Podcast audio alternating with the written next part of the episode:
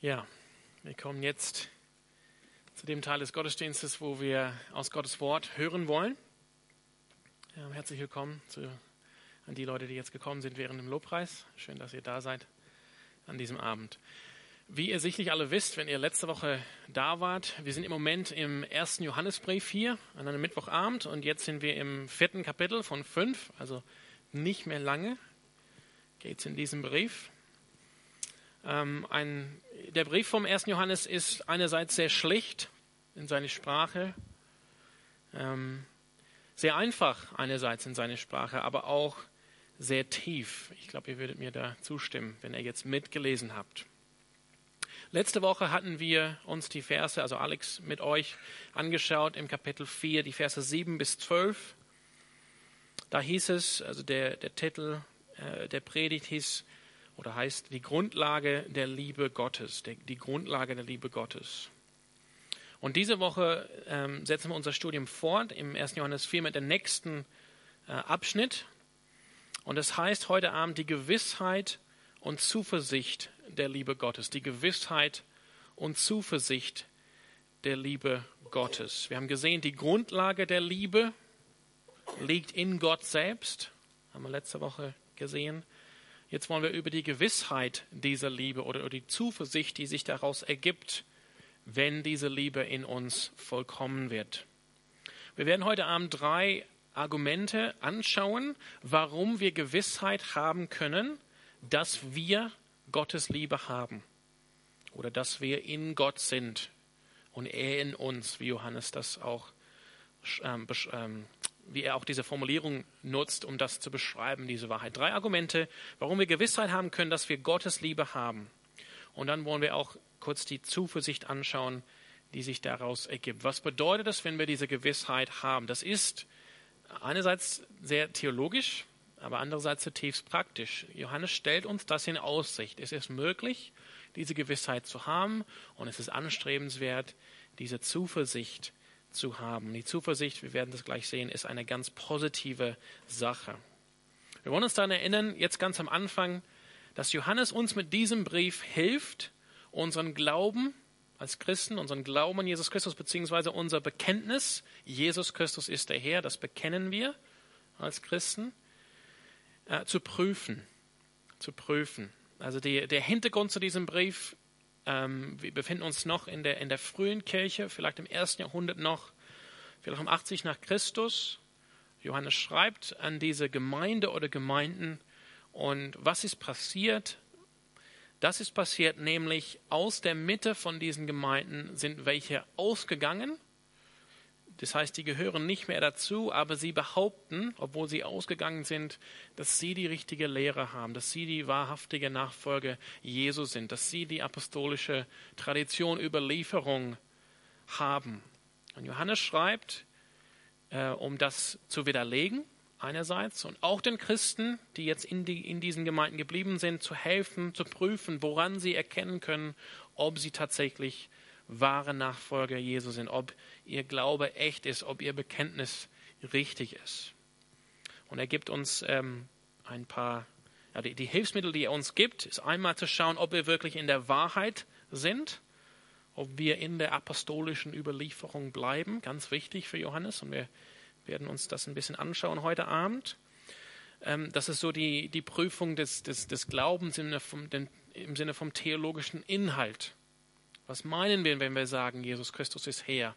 Oder bekennen wir uns überhaupt, dass Jesus Christus im Fleisch, das heißt als Mensch, gekommen ist?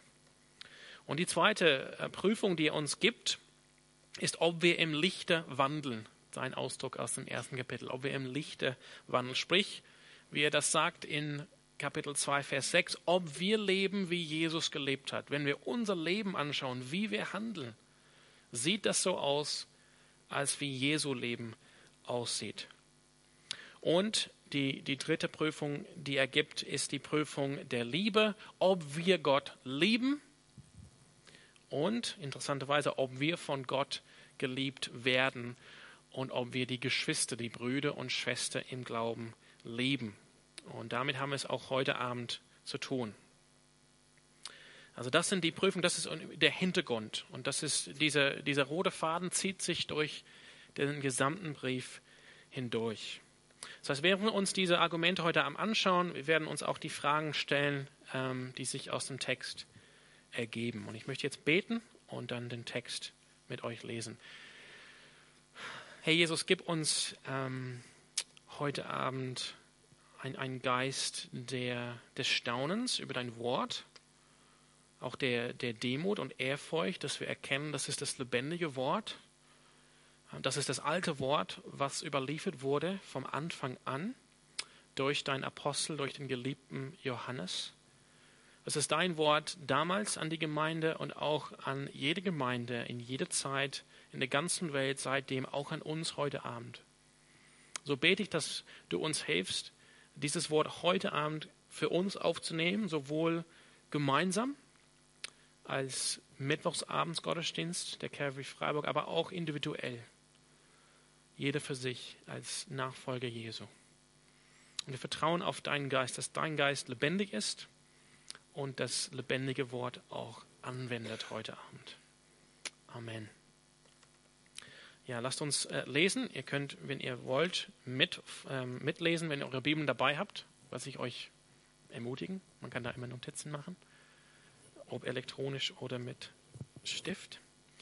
Und wir lesen heute Abend Johannes 4 und wir fangen mit Vers 12 wieder an und lesen die Verse 12 bis 19.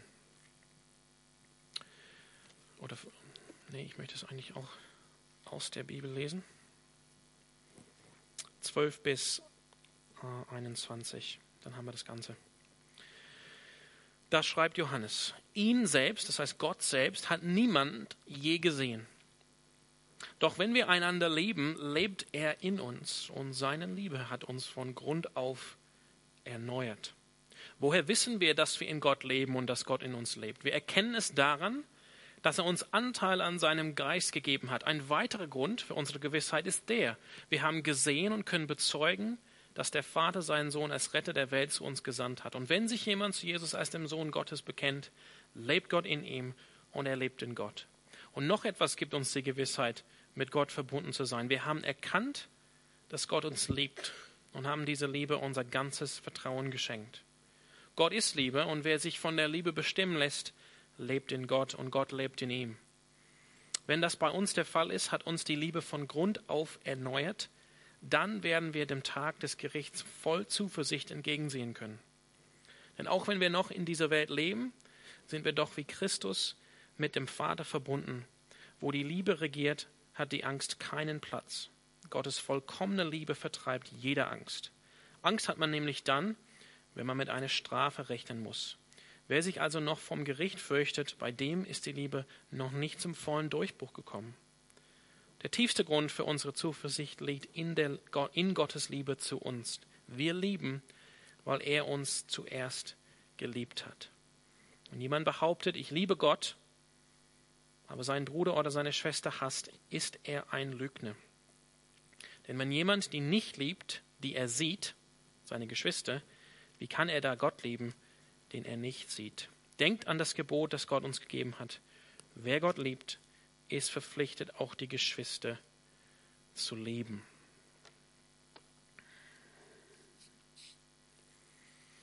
Ja, eine ganz schlichte, aber auch äh, tiefe, tiefe Text. Es gibt ähm, in der orthodoxen Kirche gibt es nur drei Menschen, die als sozusagen Theologen anerkannt sind. Das ist lustig, ne? man kann hier an der Universität ganz normal Theologie studieren, hat nach ein paar Jahren Bachelor Theologie vielleicht oder, oder ein Master und man dann sagt, ja, ich bin Theologe. So leicht kommt es uns über die Lippen. Aber für die orthodoxe Kirche ist es ein bisschen anders. Bei mit Theologie, das, das heißt auf Griechisch Wort über Gott oder, oder Gottes Wort. Sie erkennen, dass es nur drei Menschen, in diesem Fall Männern, gegeben hat, die wirklich so zutiefst äh, gefüllt waren von der Erkenntnis Gottes, von der Liebe Gottes, von der Verbundenheit mit Gott, dass sie wirklich berechtigt sind, über Gott zu reden. Zwei werdet ihr vielleicht äh, nicht kennen, der Vollständigkeit halber erwähne ich die beiden. Das sind einmal Gregor von Nazianz hm, und Simeon. der neue Theologe, auch ein bisschen später gelebt. Aber der dritte ist Johannes. Das ist der Apostel Johannes. Johannes hat oft auch den Beinamen deshalb der, der Göttliche, weil er so nah an Gott war oder ist. Und ich glaube, das erkennen wir, diese Nähe, äh, in, in, in dem, was Johannes hier schreibt, wie Johannes hier über Liebe schreibt. Ich fand das einfach so eine ganz nette Geschichte. Ähm, ja, dass, ähm, dass so wie Johannes hier schreibt, dass das so eine Tiefe hat, obwohl es so schlicht ist, dass ich sage, es bleibt mir auch, also ich schließe mich hier mit ein, nicht unbedingt möglich, das Ganze zu erschließen, weil ich nicht, weil ich nicht selber diese Nähe zu Gott ähm, habe oder, oder noch nicht erlangt habe. Ich möchte ganz vorsichtig sein, wie ich das zum Ausdruck bringe, aber ich hoffe, ihr könnt verstehen, was ich meine. Dieser Text ist zwar einerseits sehr schlicht, aber, aber die, die Kirche hat darin gesehen, Johannes war so nah an Gott. Der, der schreibt es aus seinem Herzen, natürlich auch inspiriert von dem Heiligen Geist. Ähm, und, und das ist nicht, sage ich mal, ähm, nicht möglich, dass wir das vollständig verstehen können, einfach aufgrund dessen, dass wir unser Verstand einsetzen, um jetzt einen Text auszulegen oder irgendwie in Stücke zu setzen und, und die verschiedenen Teilen auszulegen, sondern es hat auch was mit dem Leben zu tun. Wie wir, wie nah wir mit Gott wandeln. Das möchte ich jetzt ganz am Anfang sagen. Johannes ist einer, der sehr nah bei Jesus, sehr nah bei Gott ist. Er ist der Geliebte Apostel, der geliebte Jünger aus dem Johannes-Evangelium. Genau, dann beginnen wir mit dem ersten Argument. Und dieses Argument kommt aus dem Vers 12.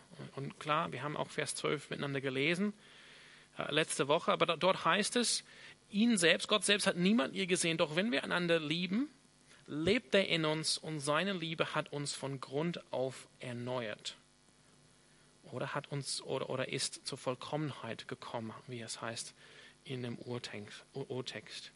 Das heißt, ähm, Gott, der Vater, ist hier gemeint, natürlich. Denn Johannes sagt selber am Anfang äh, des Briefes, er hat selber Gott im, im Sinne von Jesus Christus gesehen.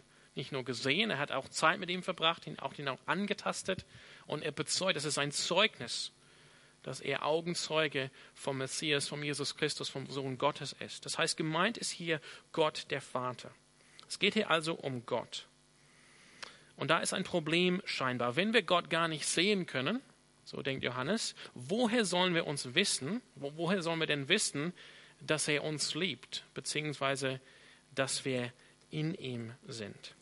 Und das Argument ist, dass die Liebe füreinander, Liebe füreinander als Geschwister in Christus. Wir reden hier also nicht in erster Linie über die Liebe, die wir für Außenseite haben sollen, die natürlich auch ganz wichtig ist, aber die ist hier nicht im Blick, sondern die Liebe, die wir füreinander haben, die gibt uns die Gewissheit, dass wir in Gott leben oder bleiben und er in uns. Wir können Gott nicht sehen. Woher sollen wir das wissen? Nämlich äh, wenn wir einander lieben, ist das der Beweis dafür. Das soll uns die Gewissheit dafür geben, dass wir in Gott sind, dass wir in Gott leben, dass wir in Gott bleiben. Überlegt das einfach mal für euch. Ich denke, viele von uns stellen uns mal die Frage, ähm, manche häufiger als andere, aber ich denke, jeder so wird es gestellt haben an irgendeinem Punkt in seinem Leben, woher weiß ich, dass ich wirklich zu Gott gehöre? Oder ist Gott wirklich, da liebt mich Gott wirklich? Und hier ist Johannes erstes Argument, warum wir Gewissheit haben können. Wie sieht es aus denn mit unserer Liebe füreinander? Und was soll das heißen? Ähm, wir haben letzte Woche gesehen, es steht auch in dem äh, Vers 19 hier von unserem Text heute Abend, wir lieben, weil er uns zuerst geliebt hat. Das heißt, letztendlich können wir einander nur lieben, weil Gott uns zuerst geliebt hat. Das heißt, wenn wir überhaupt Liebe untereinander sehen, dann muss das sein, dass Gott uns zuerst geliebt hat, denn andersrum könnten wir uns nicht gegenseitig lieben. Aber das ist nicht chronologisch gemeint im Sinne von irgendwann mal hat Gott uns geliebt und jetzt sind wir in der Lage. Natürlich ist es auch chronologisch, aber es ist letztendlich aufgrund der Sünde. darum geht es hier. Wir, wir, wir werden gleich zu sprechen kommen über Liebe, was heißt Liebe, aber es ist letztendlich, das ist, was Johannes hier meint, aufgrund der Sünde sind wir nicht mehr in der Lage, einander wirklich zu leben. Wirklich zu leben. Wir sind durch den Sündenfall vollkommen egoistisch geworden. Wir denken letztendlich nur an uns selbst. Wir denken nur an uns selbst und ja, das ist auch ein, ein Forschungsfeld, die ähm, evolutionäre Biologie und, und ähm, soziale Evolution, wie, ähm, warum es bestimmte Verhaltensweisen gibt in Familien oder Gruppen oder Sippen und so weiter, äh, die dem Anschein nach so aussehen, als wären sie jetzt selbstopfernd. Aber was steckt wirklich dahinter? Und darum geht es hier. Es geht hier nicht um die Oberfläche, was wir vielleicht sehen, sondern es geht, was ist hier im Herzen. Und, und Johannes will hier argumentieren, aufgrund der Sünde sind wir nicht mehr in der Lage, einander wirklich zu leben. Ich denke an das Beispiel von Kain und Abel. Innerhalb, also wenige Kapitel am Anfang, nach dem Sündenfall, kam es nicht nur, oder kam es zu, zu einem Mord wo der, wo der eine Bruder seinen Bruder ermordet hat. So schnell hat sich die Sünde und die Folgen äh, der Sünde ausgebreitet in dieser Welt. Ich möchte da, dafür einen Text lesen aus Römer 3, ein sehr freudiger Text. Wird jeder wissen, der den kennt. Äh, Römer 3 und Vers 10. Meine Bibel hat viele Seiten.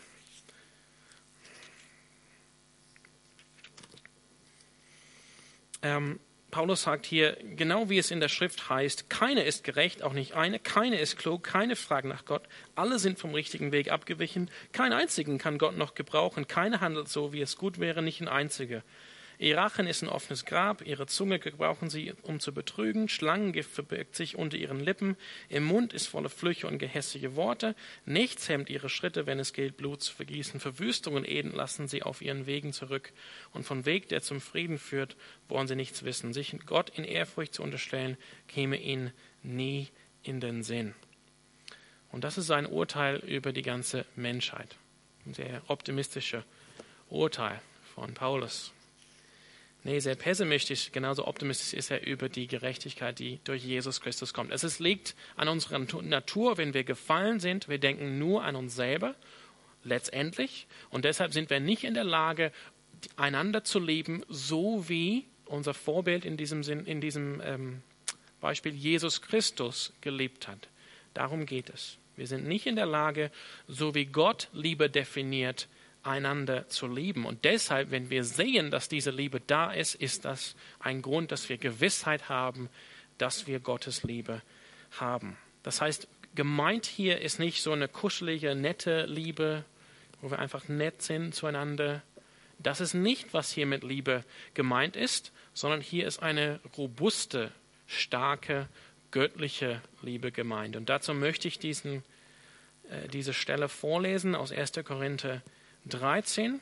Ich finde das schön, ähm, wo die Liebe dann auch beschrieben wird. Und ich möchte euch bitten, da hinzuhören und zu sehen, wie total anders diese Liebe ist, als vielleicht so die kuschelige, nette Liebe, die wir vielleicht kennen aus unserer Gesellschaft, die auch gelobt wird von unserer Gesellschaft. Ähm, genau, Liebe, 1. Korinther 13, Vers 4. Liebe ist geduldig. Und hier, hier spricht Paulus behaupte ich, von der göttlichen Liebe. Er spricht über die Eigenschaften, über den Charakter der wahren Liebe Gottes. Liebe ist geduldig. Liebe ist freundlich. Sie kennt keinen Neid. Sie spielt sich nicht auf. Sie ist nicht eingebildet. Sie verhält sich nicht taktlos. Sie sucht nicht den eigenen Vorteil. Sie verliert nicht die Beherrschung. Sie trägt keinem etwas nach. Sie freut sich nicht, wenn Unrecht geschieht, aber wo die Wahrheit siegt, freut sie sich mit. Alles erträgt sie. In jeder Lage glaubt sie, immer hofft sie, allem hält sie stand. Die Liebe vergeht niemals. Genau. Das ist die göttliche Liebe, die hier gemeint ist. Es geht um diese Liebe füreinander. Und ich, ich glaube, ihr, müsst, ihr müsstet mir zustimmen, das ist eine Liebe, die völlig unmenschlich ist. Die kommt, also ich kenne mich. Das ist nicht die Liebe, die aus mir herauskommt. Also wenn ich überlege, wie meine Liebe zu meiner Frau ist, ähm, hm, sie verhält sich nicht taktlos. Hups. Sie sucht nicht den eigenen Vorteil. Hm. Ähm, sie trägt keinem etwas nach. Naja, ich glaube, da bin ich schon durchgefallen. Auch wenn ich es vielleicht gut meine. Und, und, und, und darum geht es hier mit Johannes. Diese Liebe ist gemeint. Das heißt, das ist zum einen, ähm, also es geht hier um, um, dass wir Gewissheit haben. Er will, dass wir Gewissheit haben, dass wir von Gott gelebt sind, dass wir in Gottes Liebe sind. Und er sagt, äh, woher können wir das wissen? Erstes Argument, wenn wir einander leben. Das ist gleichzeitig natürlich eine Aufforderung, eine Herausforderung. Und ist unsere Liebe füreinander, sieht die so aus? Ist diese, ist diese Liebe, die wir haben füreinander, Gottes Liebe, eine robuste Liebe? Eine Liebe ist, die bereit ist, auch zu leiten, auch mal den harten Weg zu nehmen, auch mal zu konfrontieren auf der richtigen Art und Weise, die sich einsetzt für die Wahrheit zum Guten des oder der anderen. Und wenn diese Liebe unter uns herrscht, wenn sie gelebt wird, wenn sie sichtbar wird, das kann und soll uns Gewissheit geben, dass wir in Gott sind. Und das ist die Frage oder die Anwendung für uns heute Abend. Wie sieht das denn aus? Und dabei geht es hier nicht, das ist mir wichtig zu sagen, um den Vollkommenheitsanspruch, dass wir denken, ach, diese göttliche Liebe, die erreiche ich nie und das ist irgendwie jetzt der Standard und, das ist, und damit ist man vollkommen und ich kann das nicht erreichen. Weil wenn man das so, so aufnimmt, dann ist man gleichzeitig vielleicht entmutigt, schaffe ich nie im Leben. Und damit kann man sich das erlauben, kann man sich das erlauben, aus der Verantwortung zu nehmen. Okay, schaffe ich sowieso nie. Also hat nichts mit mir zu tun. Aber da ist die Warnung, die wir am Ende von diesem Abschnitt ähm, gelesen haben, viel zu real. Ja, wer, wer, sagt, ich liebe Gott, aber liebt nicht seinen Bruder oder eine Schwester, der ist ein Lügner. Das ist für mich viel zu real.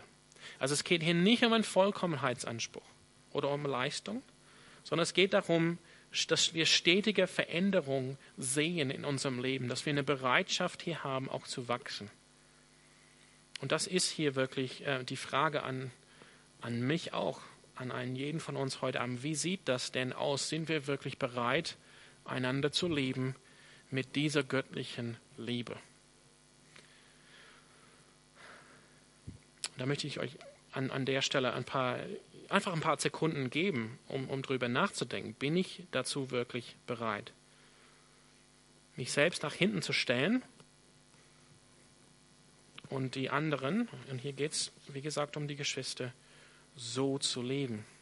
Letztendlich wie Jesus uns geliebt hat, wie Jesus seinen Jünger geliebt hat. Denn darin liegt die Gewissheit die sollten wir haben, dass Gott uns liebt und dass wir in ihm sind.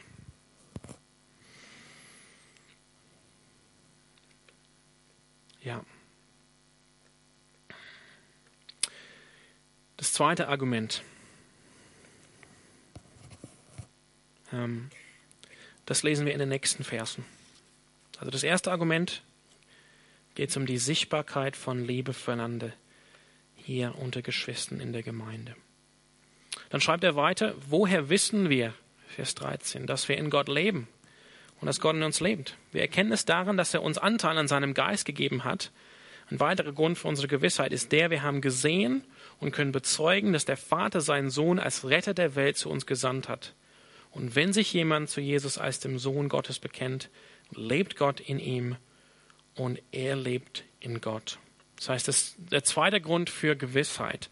Glaube an Jesus als Sohn Gottes und Erretter gibt uns Gewissheit, dass wir in Gott leben oder bleiben, dass wir, dass wir seine Liebe haben. Hier geht es um den Glauben. Wir haben gesehen, es gibt immer wieder diese Prüfungen, die sich durchziehen wie ein roter Faden. Jetzt geht es um den Glauben und unser Bekenntnis. Was meint er dass wir hier daran erkennen, weil er uns Anteil an seinem Geist gegeben hat. Und, habe ich schon gesagt,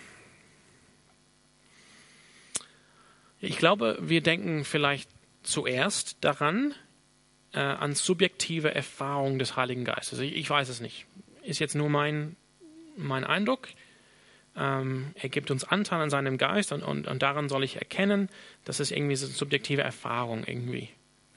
Keine Ahnung, wie sich das ausdrückt. Ich fühle mich irgendwie warm und nett. Ich weiß es weiß ich nicht. Aber was meint Johannes hier äh, mit, dem, mit dem Geist?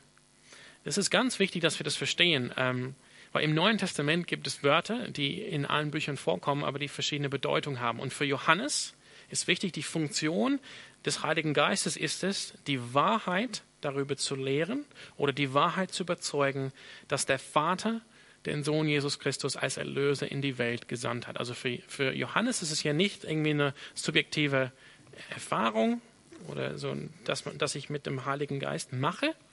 Das schließt das nicht aus, das kommt auch vor. Aber für Johannes, es geht darum, der Heilige Geist ist derjenige, der bezeugt von Jesus Christus, der uns in die Wahrheit führt. Und dazu könnt ihr ein paar, ähm, paar Seiten zurückschlagen und euch das anschauen in, in Kapitel 2, Vers 20. Ja, da lesen wir, euch aber hat der, der heilig ist, Jesus Christus, seinen Geist gegeben und durch diese Salbung habt ihr alle die nötige Erkenntnis. Darum geht's. Der Geist für Johannes gibt Erkenntnis von Jesus Christus. Ich schreibe euch also nicht etwa deshalb, weil euch die Wahrheit unbekannt wäre. Also es geht hier nicht, dass Johannes Informationen äh, vermittelt, sondern er weiß, ihr, ihr habt schon den Heiligen Geist und deshalb habt ihr schon die Wahrheit bezeugt bekommen. Im Gegenteil schreibe ich euch, weil ihr sie kennt und weil ihr wisst, dass die Wahrheit niemals eine Lüge hervorbringt. Das ist Johannes, das ist der erste Johannesbrief.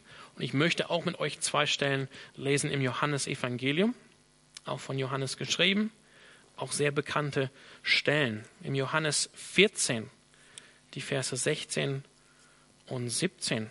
Hier sind wir in dieser großen Rede, die, die, oder, oder Gespräch ist vielleicht viel besser, was Jesus hält mit seinen Jüngern an dem letzten Abend, bevor er verraten wird. Und er spricht hier darüber, dass er den Heiligen Geist senden wird.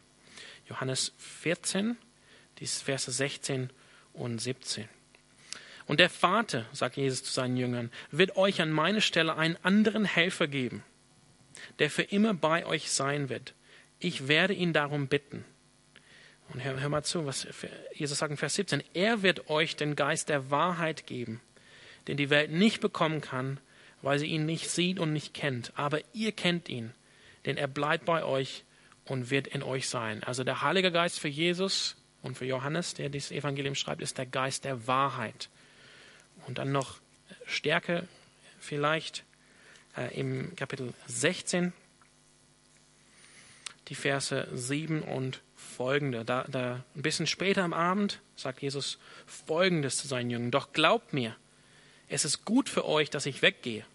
Denn wenn ich nicht von euch wegginge, käme der Helfer, damit ist der Heilige Geist gemeint, nicht zu euch. Wenn ich aber gehe, werde ich ihn zu euch senden. Und wenn er kommt, wird er der ganze, wird er der Welt zeigen, dass sie im Unrecht ist. Also es geht um, um Zeugen von Wahrheit. Er wird den Menschen die Augen öffnen für die Sünde, für die Gerechtigkeit und für das Gericht. Er wird ihnen zeigen, worin ihre Sünde besteht, darin, dass sie nicht an mich glauben. Er wird ihnen zeigen, worin sich Gottes Gerechtigkeit weist, darin, dass ich zum Vater gehe, wenn ich euch verlasse und ihr mich nicht mehr seht. Und was das Gericht betrifft, wird er ihnen zeigen, dass der Herrscher dieser Welt verurteilt ist. Und Jesus geht weiter. Ich hätte euch noch viel zu sagen, aber ihr werdet jetzt überfordert.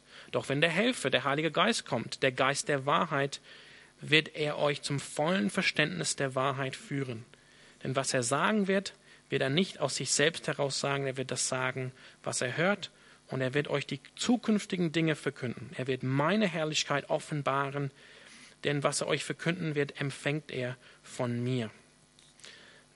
So spricht es Jesus nach der Überlieferung von Johannes über den Heiligen Geist. Das heißt, es geht hier darum, der Geist bezeugt die Wahrheit bezeugt die Wahrheit des Zeugnisses der Apostel und des Zeugnisses über Jesus Christus. Und dieses Zeugnis, das gibt uns Johannes hier auch selbst, äh, wenn wir Vers 14 lesen, und eine kleine Anmerkung, ähm, dieser, den ersten Teil des Verses hier in der NGÜ, der steht nicht im Urtext. Das seht ihr mit diesen kleinen Anführungsstrichen. Ein weiterer Grund für unsere Gewissheit ist der, das steht gar nicht da. Es geht einfach gleich weiter. Ähm, wir haben gesehen und können bezeugen, dass der Vater seinen Sohn als Retter der Welt zu uns gesandt hat. Und wenn sich jemand zu Jesus als dem Sohn Gottes bekennt, lebt Gott in ihm und er lebt in Gott. Das heißt, das Argument hier ist, wie wollen wir Gewissheit haben, dass Gott uns liebt, dass wir in ihm sind? Der Glaube an Jesus als Sohn Gottes und Erretter gibt uns Gewissheit, dass wir diesen Glauben haben.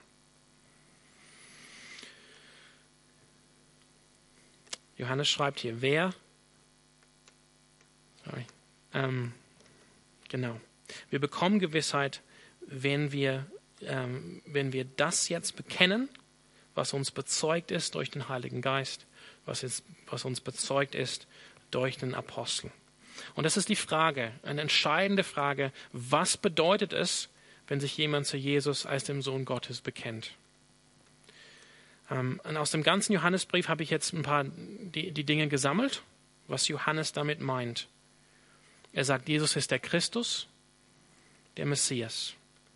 Das heißt, der Gesalbte, der Verheißene aus Israel. Er ist der Sohn Gottes, der im Fleische gekommen ist. Das heißt, er ist wahrhaftig Mensch geworden. Er ist von Gott, dem Vater, gesandt worden. Das bekennen wir auch, wenn wir sagen, wir bekennen uns Jesus Christus. Wir bekennen uns dazu, zu all diesen Dingen. Das ist er, der Messias, der Verheißene von Israel der Sohn Gottes, der im Fleisch als wahrhaftiger Mensch gekommen ist, dass er von Gott gesandt wurde, dass er als Erlöser der Welt gekommen ist, dass er sich hingegeben hat als Sühnopfer, um die Schuld zu bezahlen für die ganze Welt. Schreibt Johannes in 2, 2. Und im 5, Vers 20 sind wir noch nicht dazu gekommen in unserem Studium. Er ist selbst wahrer Gott. Also wahrer Gott und auch wahrer Mensch. Das ist, was wir bekennen, wenn wir bekennen, Jesus Christus ist der Herr oder Jesus Christus ist der Sohn Gottes. Dieser ganze Inhalt. Also zum einen, das kann kein Lippenbekenntnis sein. Sprich, das bekenne ich mit den Lippen, aber mein Leben sieht ganz anders aus. Ich lebe völlig, also als würde, das, als würde ich das wirklich nicht glauben. Aber das ist nicht hier, was Johannes direkt im Blick hat, dass es nur ein Lippenbekenntnis sein könnte. Vielmehr geht es hier um den Inhalt. Und er, er hat schon, ihr könnt das aufschreiben, wenn ihr wollt, in Kapitel 2, äh, Vers 20 bis 27, da ging es ihm darum, dass die anderen, die rausgegangen sind, die verleugnen den Sohn, die verleugnen Jesus Christus. Und er sagt, dieses Bekenntnis, Jesus Christus zu verleugnen, das ist der Geist des Antichrist, gegen Christus. Und in Kapitel äh, 4, die, die ersten Verse 1 bis 6, da ging es darum, dass Johannes sagt, ähm, die, diese Leute, die aus eurer Mitte gegangen sind, sie verleugnen, dass Jesus Christus wirklich im Fleische gekommen ist, wirklich als wahrhaftiger Mensch gekommen ist, wahrhaftiger Mensch, wahrhaftiger Gott. Auch sie sind geprägt oder inspiriert vom Geist des Antichrist, sagt Johannes. Also es geht hier wirklich um den Inhalt und das ist vielleicht, ähm, ich weiß nicht, vielleicht schwierig für uns. Ähm, äh, aber eben, wir sind hier herausgefordert, auch zu wissen, was wir glauben. Auch zu wissen, was wir bekennen. Vielleicht kennt ihr das apostolische Glaubensbekenntnis. Wir sagen das hier ab und zu mal an einem Sonntagabend, äh, Sonntagmorgen. Dieses Bekenntnis ist entstanden damit jeder, der getauft wurde, damals in Rom, das apostolische Glaubensbekenntnis kommt aus Rom, jeder, der getauft wurde, hat das aufgesagt, bevor er ins Wasser äh, gegangen ist. Damit die Gemeinde, die Kirche wusste, okay, die Leute, die jetzt äh, zu uns kommen, die wissen, was sie glauben.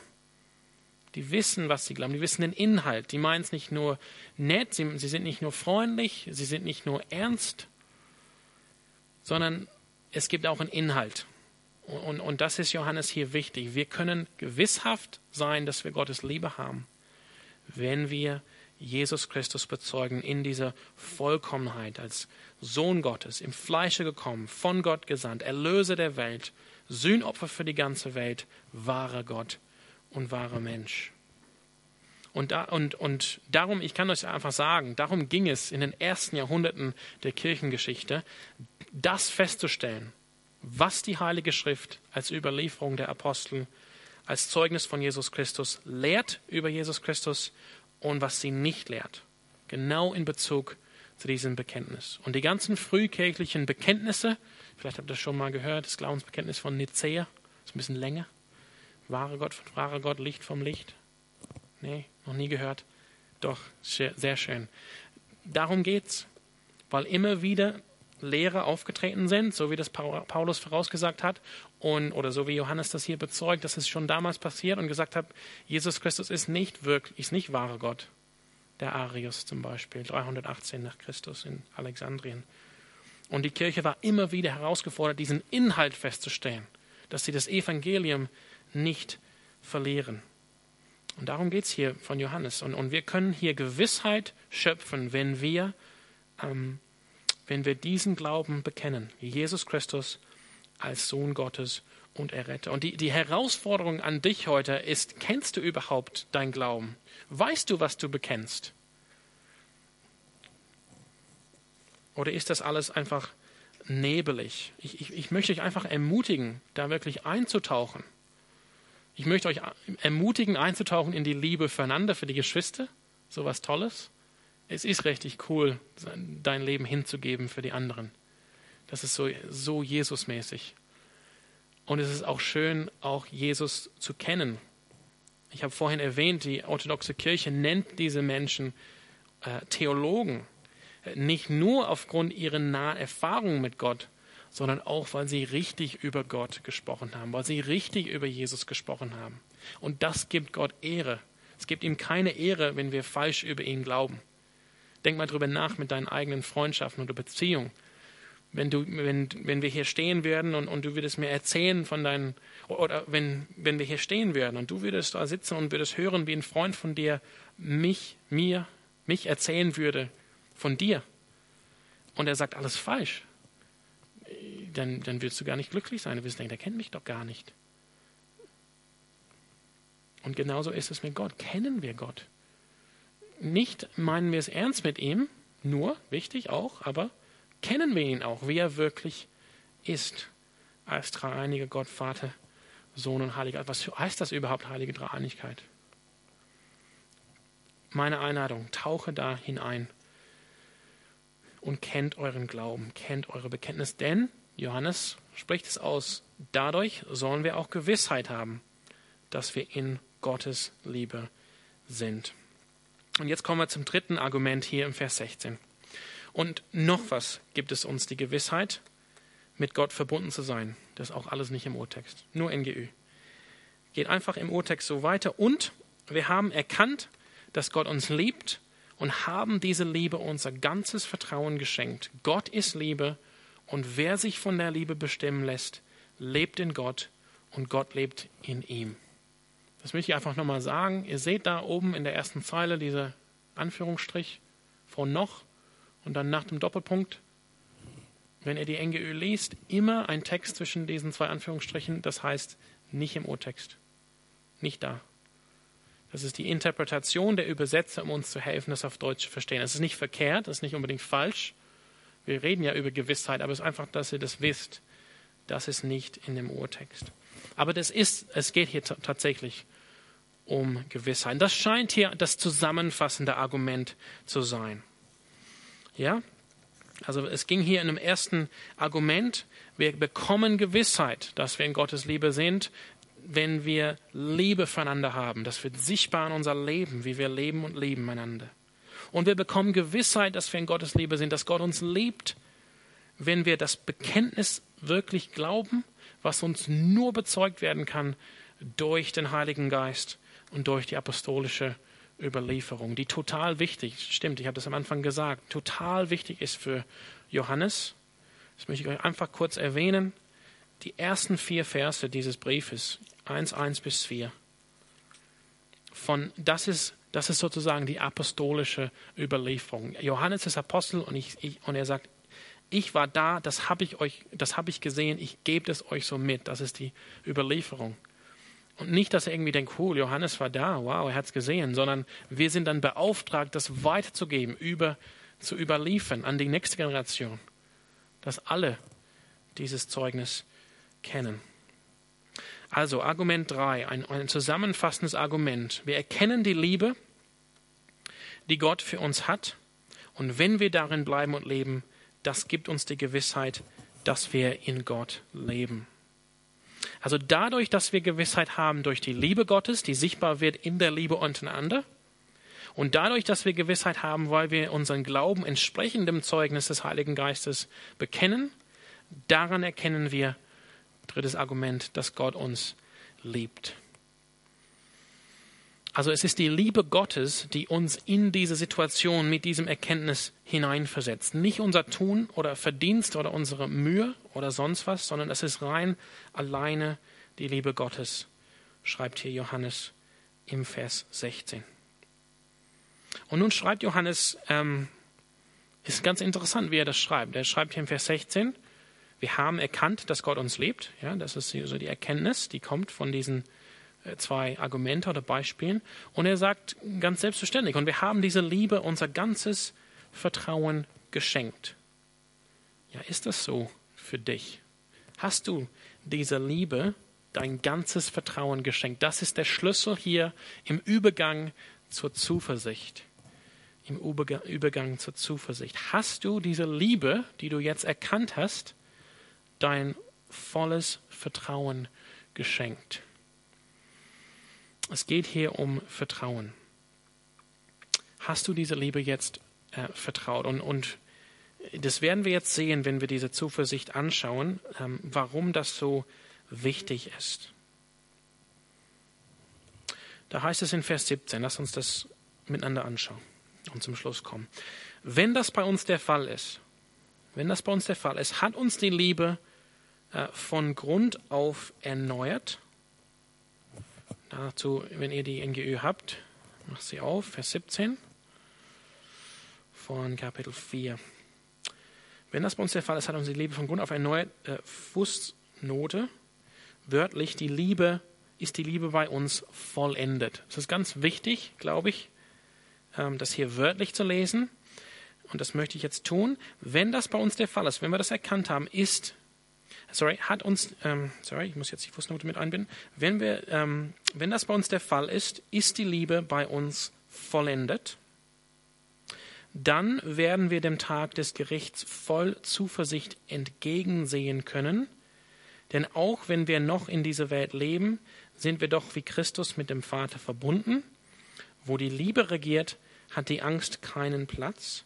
Gottes vollkommene Liebe vertreibt jede Angst. Angst hat man nämlich dann, wenn man mit einer Strafe rechnen muss.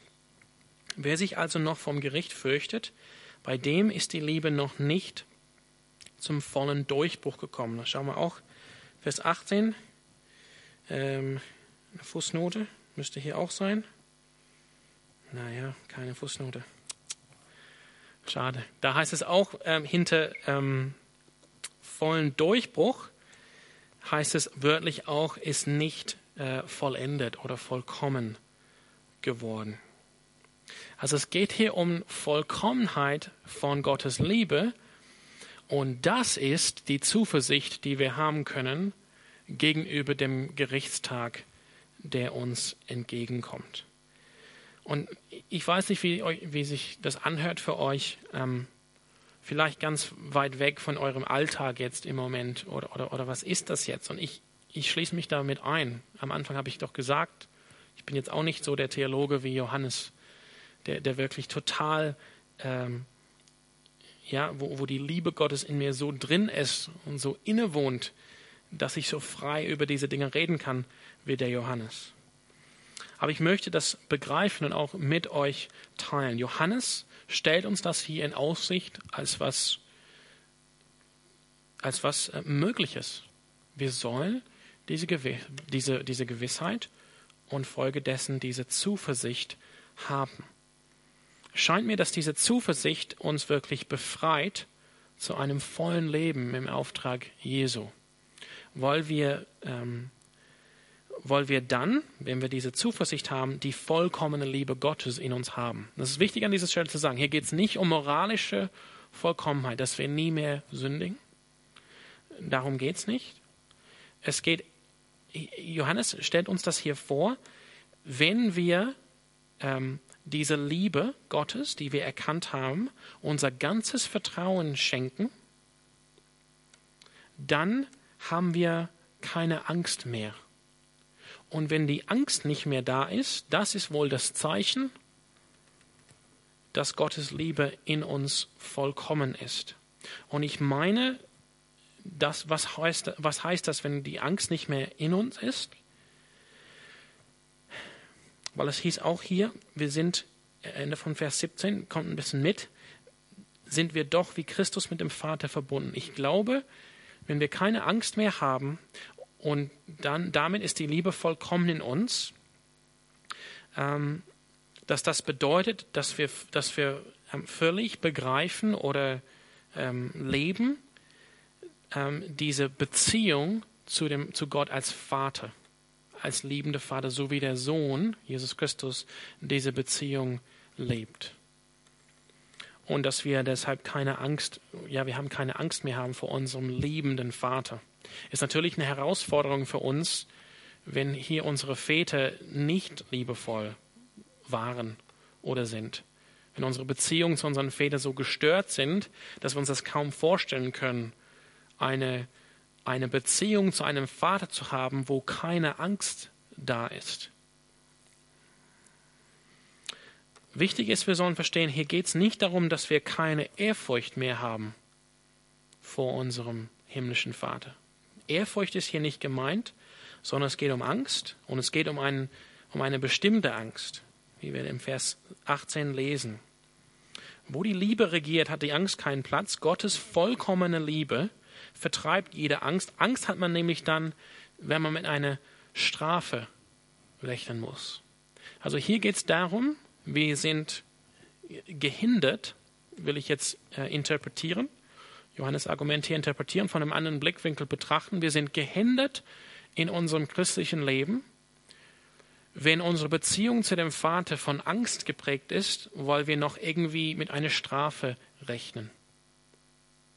Weil wir irgendwie mit einer, weil, weil wir das nicht, weil, weil, wenn wir mit einer Strafe rechnen, dann folglich haben wir nicht der Liebe Gottes alles Vertrauen entgegengebracht oder geschenkt.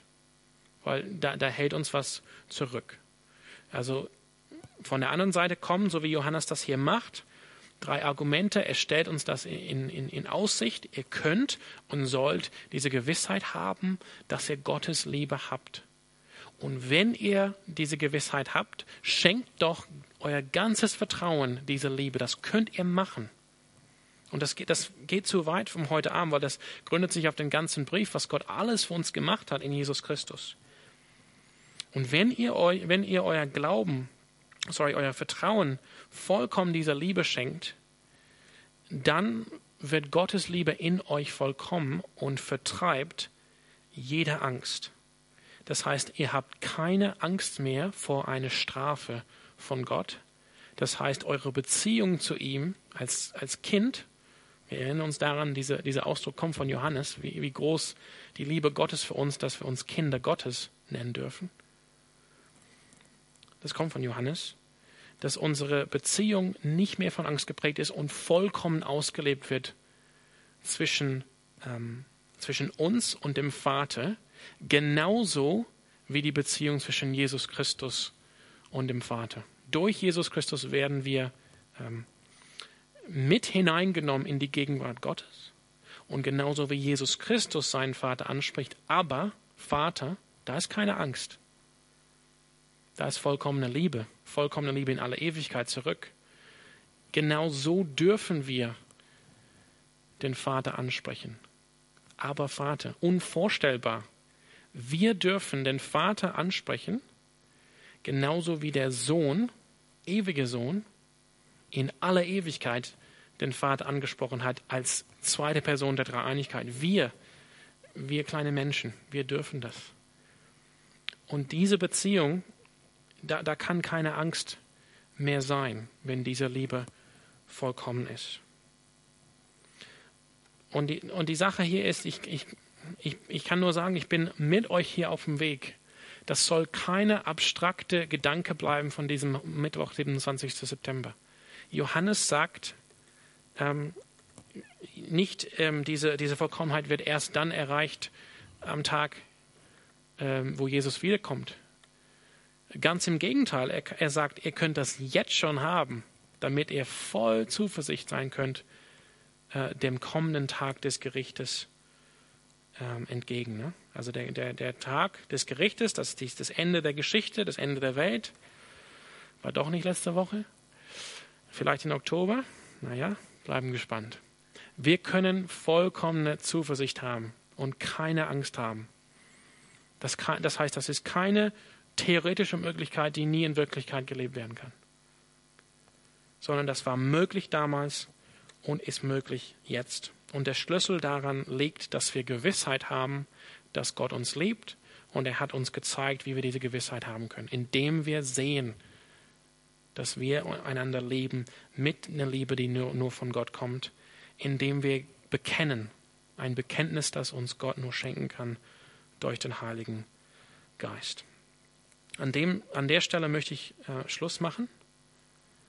Ähm, möchte euch einfach ein paar ja, Sekunden geben, ähm, das, das zu überlegen. Ähm, und vielleicht euch vielleicht heute Abend so die Entscheidung äh, zu treffen, das möchte ich ich möchte nicht mehr in Angst leben vor meinem himmlischen Vater. Oder ich möchte, ich möchte, dass an meinem Leben wahre göttliche Liebe erkennbar wird, wie ich mit den anderen umgehe.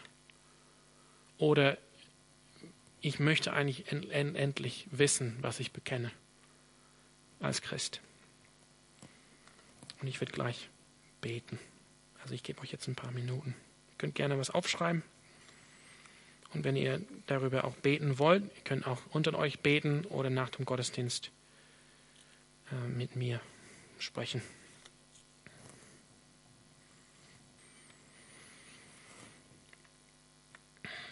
Gott, was können wir tun, es dich einfach anzuflehen, unser Gebet zu erhören? Du weißt, wo jeder von uns steht heute Abend. Mit unserer Geschichte, mit unseren Hoffnungen, auch Träumen, auch mit unseren Frustrationen und auch mit unseren Kämpfen in diesem Leben, geistlich wie auch vielleicht im Alltag oder im Studium oder auf der Arbeit, in der Familie. Du weißt, wo wir auch überall gebrochen sind. Gott, ich bete, dass du heute Abend barmherzig bist bete, dass das jetzt nicht abstrakt bleibt und nicht vergessen wird, diese Wahrheit. Oder nicht einfach geworfen wird in den Korb zu schwer oder später. Bete, dass du uns Glauben schenkst, deinem Wort zu glauben und dich auch bei deinem Wort zu nehmen und uns im Gebet zu dir auszustrecken, in der Hoffnung, nicht eine leere Hoffnung, sondern eine lebendige Hoffnung, dass du zu deinem Wort treu bist und das, was du versprichst, dass du das auch einhältst. Deshalb bete ich für jeden heute Abend und für uns als Gemeinde. Schenke du uns diese Gewissheit. Schenke es nicht als ähm, intellektueller Gedanke in dem Sinne, sondern als ähm, Wahrheit, als gelebte Wahrheit.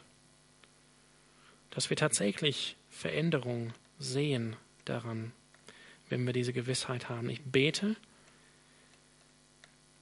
dass du durch deinen Geist in uns deine Liebe schenkst, dass wir bereit sind, einander zu lieben, entsprechend deiner göttlichen Liebe dass du jedem jetzt zeigst, wo es dran ist, sich selbst nach hinten zu stecken und sich hinzugeben für dein Leib, für die anderen, die zu dir gehören. Und gib uns auch die Kraft dazu, das auch umzusetzen. Ich bete, dass wir nicht gelangweilt werden von der wahren Theologie, von dem wahren Bekenntnis, sondern dass du unsere Herzen berührst, dass wir ja total in Staunen kommen über deine Größe, wie du wirklich bist als Vater, Sohn und Heiliger Geist und dass wir daran eine Freude haben, zu erkundigen unseren Glauben als Christen. Dass wir das nicht trocken oder irrelevant sehen. Du bist ultimative Realität.